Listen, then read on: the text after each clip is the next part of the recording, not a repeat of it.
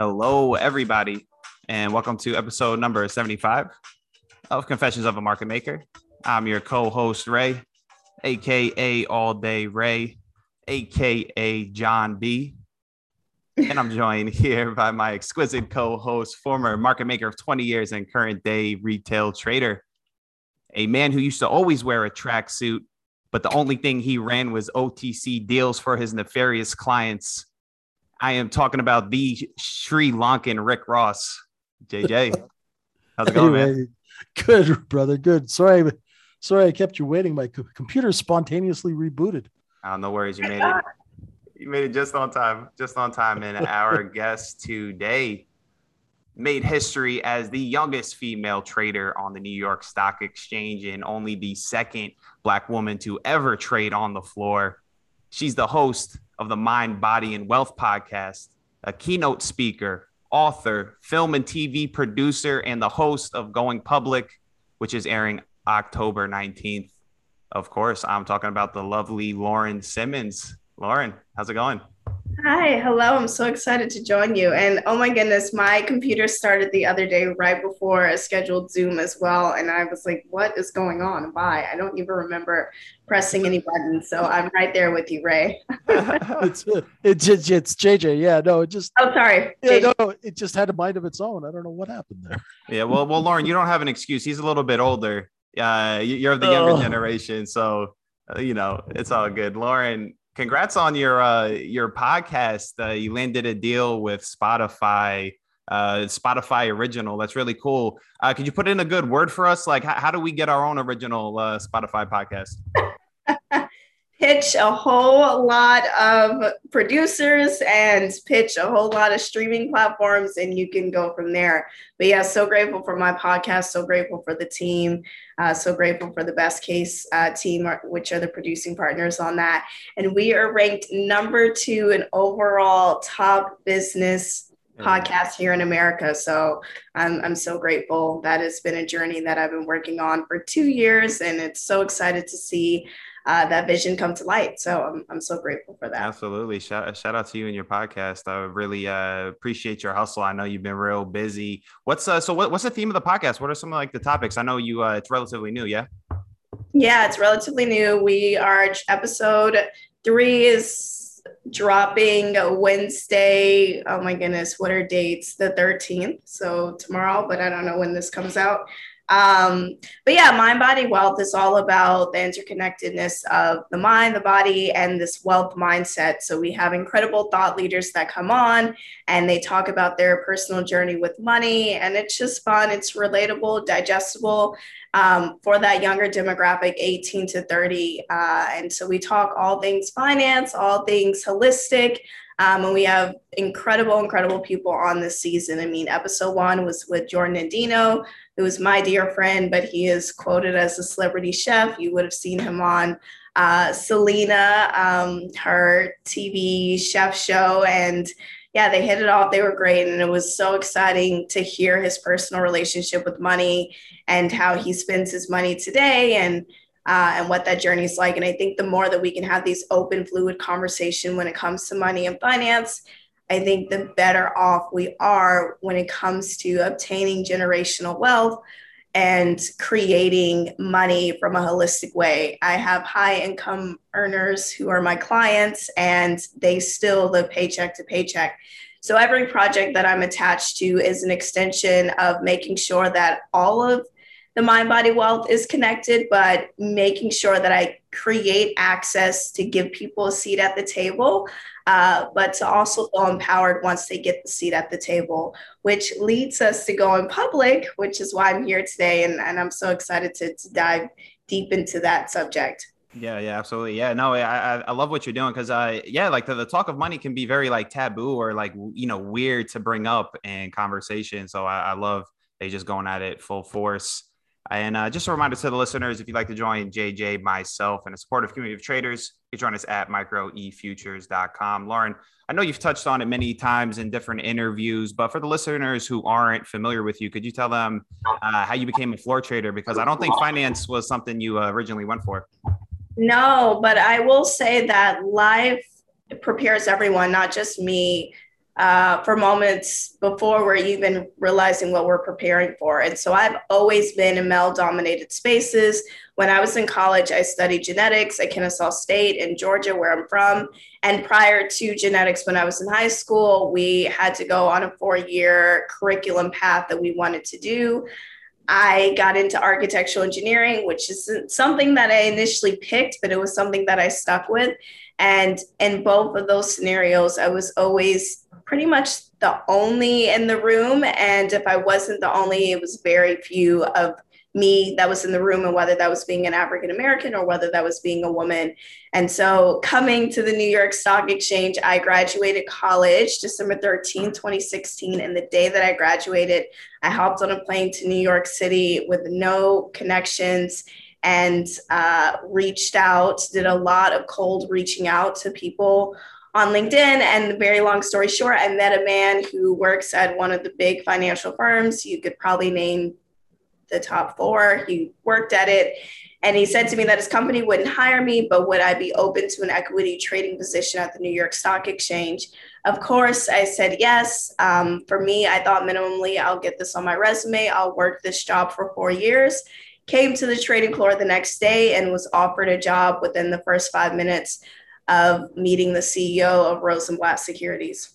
Nice, nice. Yeah, we we've uh, Lauren, we we've had on uh, floor traders, uh, numerous floor traders uh, on this podcast, but but always like guys from what JJ the '80s, the the '90s.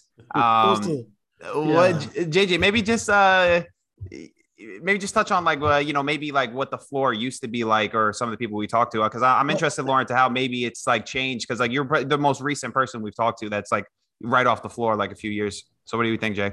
Well, you know, it's it's interesting because uh, I guess the the NYSE was a bit different. I was an institutional trader in Vancouver on and ran a U.S. desk, so um, Vancouver had a lot of female traders. Um, you know, for it was not a surprising thing. My boss, when I started as a trader, was female, and um, so I, you know, it wasn't like a, a rare occurrence. We had a lot uh, I mean, it was male dominated, but there were a lot of women in the Vancouver uh, community, and uh, yeah.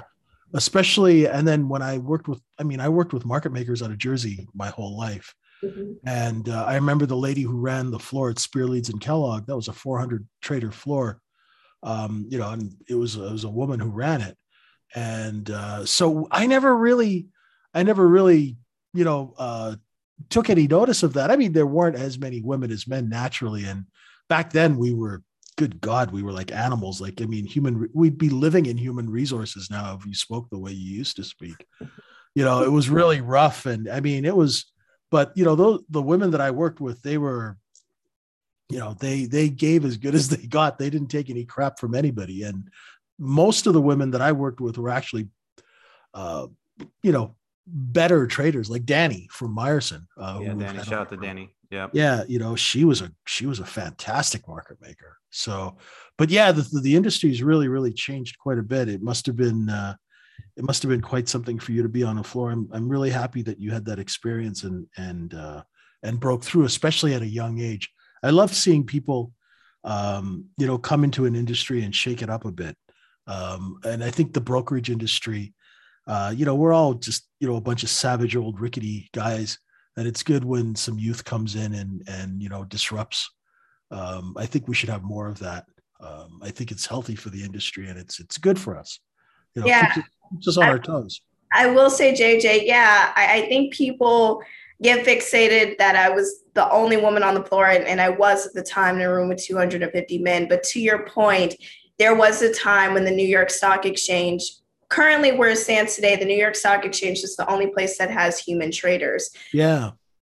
With that being said, the New York Stock Exchange in its prime had thousands of thousands of traders. Exactly. Um, yeah. And from what I'm told, for every 200 men, there was at least one woman. Yeah. About. I don't know if that was if that ran true for you. No, I, I, I, mean, I still remember meeting Muriel Siebert at a uh, yeah she was a force to be reckoned with. She was really yeah, cool. I've, I've yeah. heard. Yeah, Muriel Siebert, for people that don't know, she was the first uh, female trader at the New York Stock Exchange and has, you know, just an icon and a legend and obviously paved the way and opened doors for people like me, of course, but, you know, for all women. So, it, you know, but yeah, the, the New York Stock Exchange has obviously changed. And Mhm. we are talking about an institutional floor that came from thousands of traders to Yeah. now one room Exactly.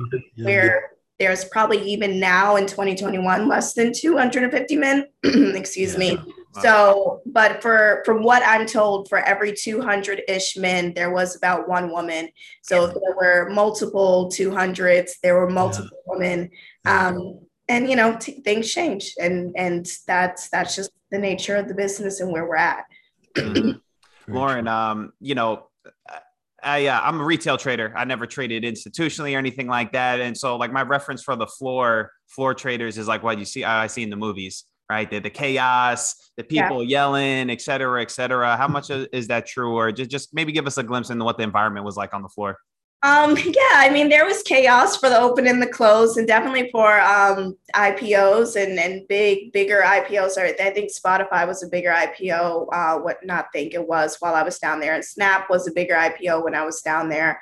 Um, but I think you know we we can say that technology has definitely lent a hand in one the progression of why there are less men on the floor, but to the, the the chaos, the noise that we see. I mean, during the day, it's more passive trading, um, and so those those moves that you would probably see in like the Wolf of Wall Street and like what's so iconic and and like a lot of these trading movies, it's just not the same.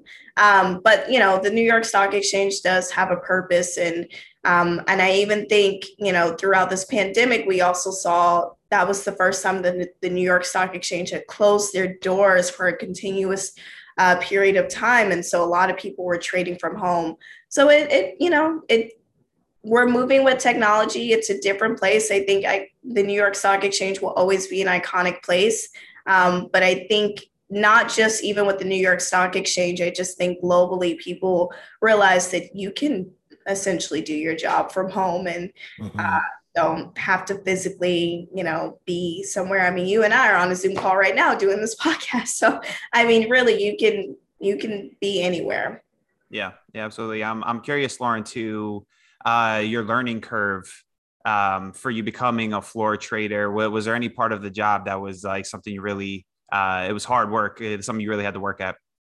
I think it was more imposter syndrome. I mean, I was trading a notional value of $150 million a day and just thinking of how much money that was and if I was to Mhm. fail and being so young and and in my case I was the only female African American trader and you know the second African American woman to work down there. That that just comes with a lot of noise in your head on an on an already stressful job. No, um, but I, I do remember, you know, my boss encouraging me to make mistakes in the sense of make mistakes so you can learn from these mistakes because I think um, JJ, you would probably say the same thing. Like when it comes to trading, accountability is is the, one of the first things that I, I learned. If you Oh, make a mistake, yeah. you do not get to blame it on your partner. You don't get to blame it on your boss. You don't get to hide behind anybody. You Oh have yeah. that mistake head on and and kind of go from that. What were you going to say? No, I, I know I know exactly what you're saying because uh, back in my day we used paper tickets Yep. and and you know I, and my boss was famous for you know if he he pulled a bad trade he would hide his ticket under his in, under his desk blotter and the trade rec lady would always be wonder, wandering around going I can't, I'm, you know, we're, we're not matching up with Knight. We're not matching up with UBS. What's going on here? You know, Yeah. two days later, if the trade was profitable, the ticket would come out. So I know exactly that's it. It's it just makes it brings back a funny funny memory. But now you know there's no hiding from that stuff, right?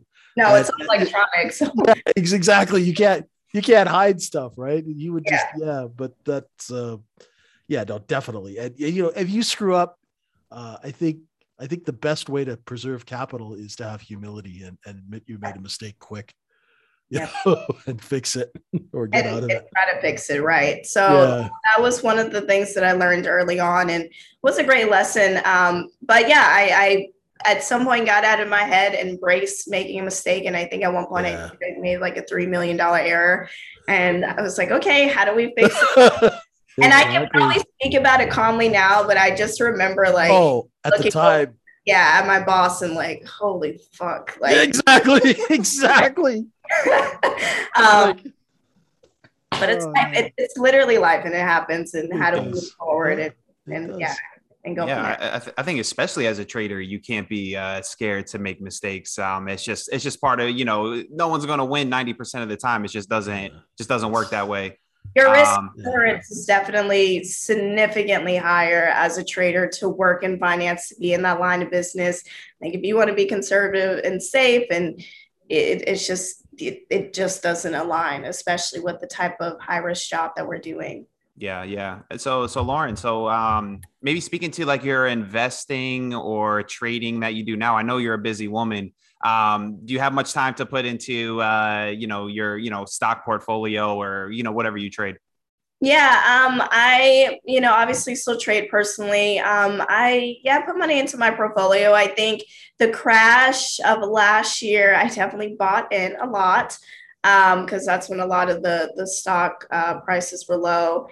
And yeah, I haven't really touched it since because we are still on this pandemic journey, and I think we kind of we'll see what 2020 looks like 2022 looks like i don't know about the rest of this year but i'm i'm definitely not making any me personally making any moves for the remainder of the year Okay. All right. So was um, you know, on top of like learning a new job, you know, moving to New York, what was there like a culture shock for you? Because you are from Georgia, maybe a bit different pace than New York. very i mean and that's what i love so much about the city i mean i now live in california but new york is just so electric it's so fast it's so moving and i think this is a place where you will see firsthand if you want to create something it's either sink or swim. I don't think, I mean, and there are obviously so many cities, so many different towns here in America, but here in New York is one of those places where if you really don't push yourself, you will see yourself like in real time sinking and and it hurts. And New York City is not a forgiving city. You will keep trying at something and somebody will continuously knock you down. And um, I, I I love New York City for its good, its bad, for all of it, and um, and obviously coming into the New York Stock Exchange was also a culture shock. I mean, I come from a family that does curse, but the amount of curse, the amount of how gross I love the guys on the floor, but how gross the men were with their this and their eating habits. I was like, what kind of world am I coming to? Um, so that that was that was different. But New York, you know, obviously always holds a place in my heart. I lived here for five years and it's so beautiful in so many different ways and so different from Georgia in so many different ways. Yeah, I, I could only imagine probably the conversations you've overheard on the floor. Could And can I just say, my boss was old school. So, like, he believed in like opening doors for women, Mm. buying, like, he they bought me lunch every single day while I was on the trading floor. He didn't believe in like the men like cursing, using derogatory terms around me. And so, when he was around, the men they were polished, they ties tied up, suits clothes. Uh, but when he was not around, they they acted like themselves. And I set those boundaries. I set those rules as far as like certain things that I was absolutely not okay with. 90% of the things I was okay with, but like some things I just was like, yeah, no, we're not gonna, we're not gonna be saying that. But I do remember one time uh they it slipped while my the head boss was on the floor and someone had used some kind of word. And I've never seen my boss get angry because he's he's um was is an older gentleman like 80 like 80 like yeah he's older. And so he went off but like he went off in a non-cursing way which was also painful to see. And he's like we have women around. Like you will not use these derogatory terms. Like go wash your mouth out with soap. Like i've never even like had heard people say that. And so he yeah he just was very old school in such a cute charming like respectable way. But no i you know at the end of the day like we're coming into each other's environments. You know i'm coming into theirs and vice versa. So like i want you to be as comfortable as being yourself as possible within limits. Uh, because yeah there were definitely certain things where i'm just like yeah no that's that's too much. Yeah. too well, shout out to to your old boss. Uh, you know, it sounds sounds like a good guy. That, that's that's what's up. Um, so Lauren, I, I, I read an interview that you did, and you mentioned um, and we we've talked to like other guests about this as well, like how Wall Street makes it seem that like trading is this big complicated thing, which which it is in some respects, right? But that like you need them, like they only know how to trade. Um, but that's that's far from the truth, isn't it? Yeah, no, it's not complicated. I say do your due diligence, educate yourself, learn the stock market. It's not something that, you know, happens overnight, but I do think if you sat for 3 months lit- literally at CNBC, Bloomberg, financial podcasts on in the background, wrote down all the words that like you didn't hear and I'm speaking from personal experience. Like I religiously played CNBC, Bloomberg, on my TV or at my work desk and was recording it on my phone.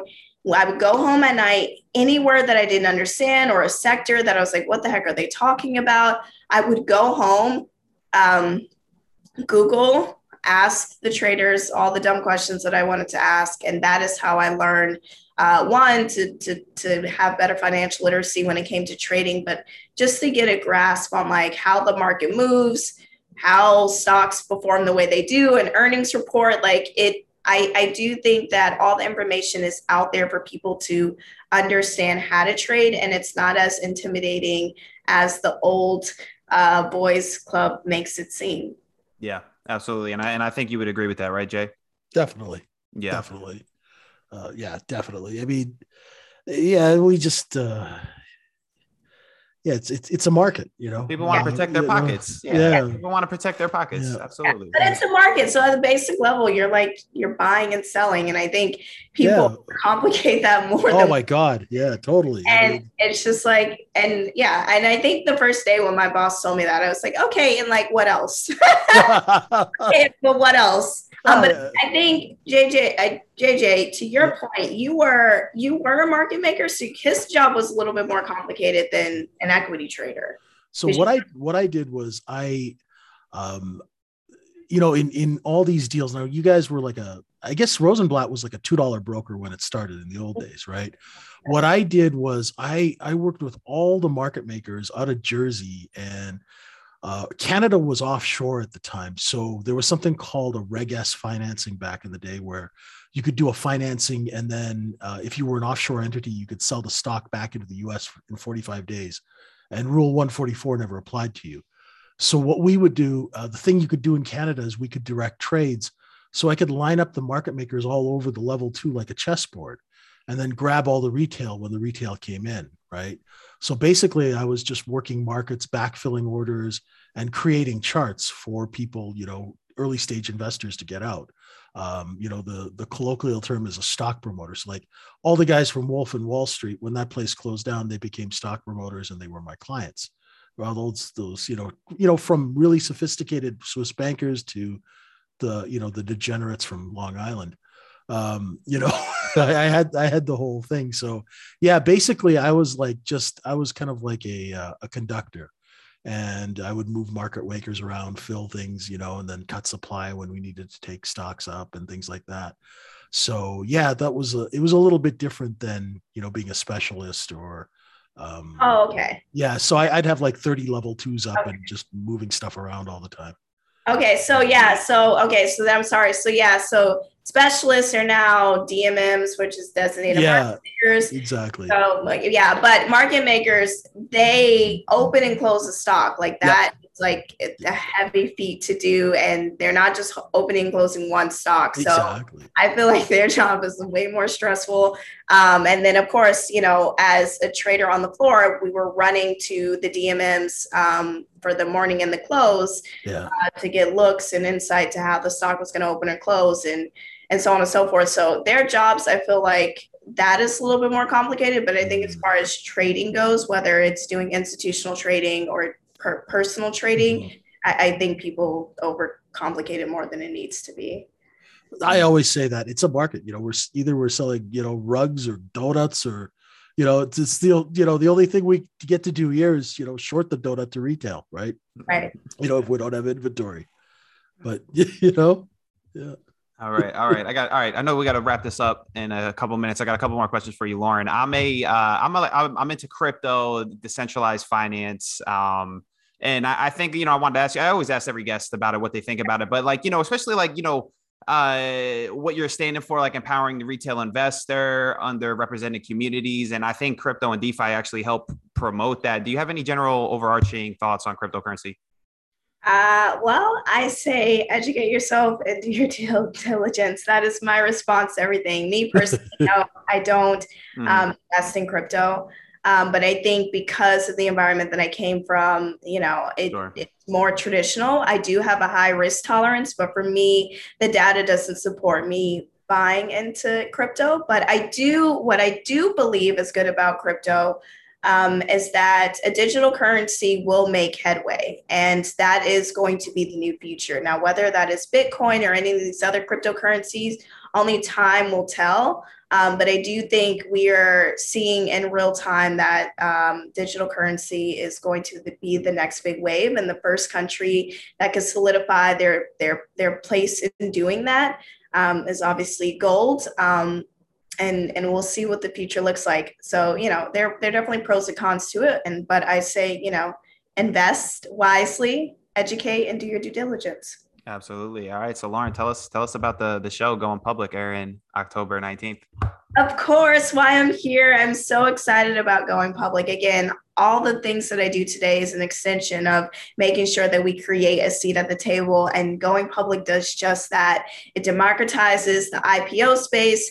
It allows everyday retail investors, you, me, anyone over the age of 18 globally to invest in pre-IPO. Typically, to oh. for people that are listening to be able to invest in pre-IPO, you have to have a net worth over a million dollars. Mm. And so, having this accessibility uh, for anyone to be able to invest is really cool. And all this is done through Reg A, which was signed into law during the Obama administration. And it allows um, companies in the early stages to be able to crowdfund and be able to get people that love their products, love their company to support them from the ground floor, and hopefully to be able to invest in the next Tesla and Amazon of our generation. Yeah, absolutely. That's how really was cool. on on a personal note? How was it for you? Was what was the schedule like? Was it hectic? Very hectic, um, but just so empowering again to, to see these entrepreneurs go on roadshow, to see the diversity and inclusion that going public has sought out and made that a priority, seeing women founders, seeing minority founders, um, seeing products that I think they definitely have found a problem and they found the solution to a problem. Um, the filming schedule, I think, in the unscripted space is always a lot, a bit more challenging than in the scripted space because these stories are happening in real time.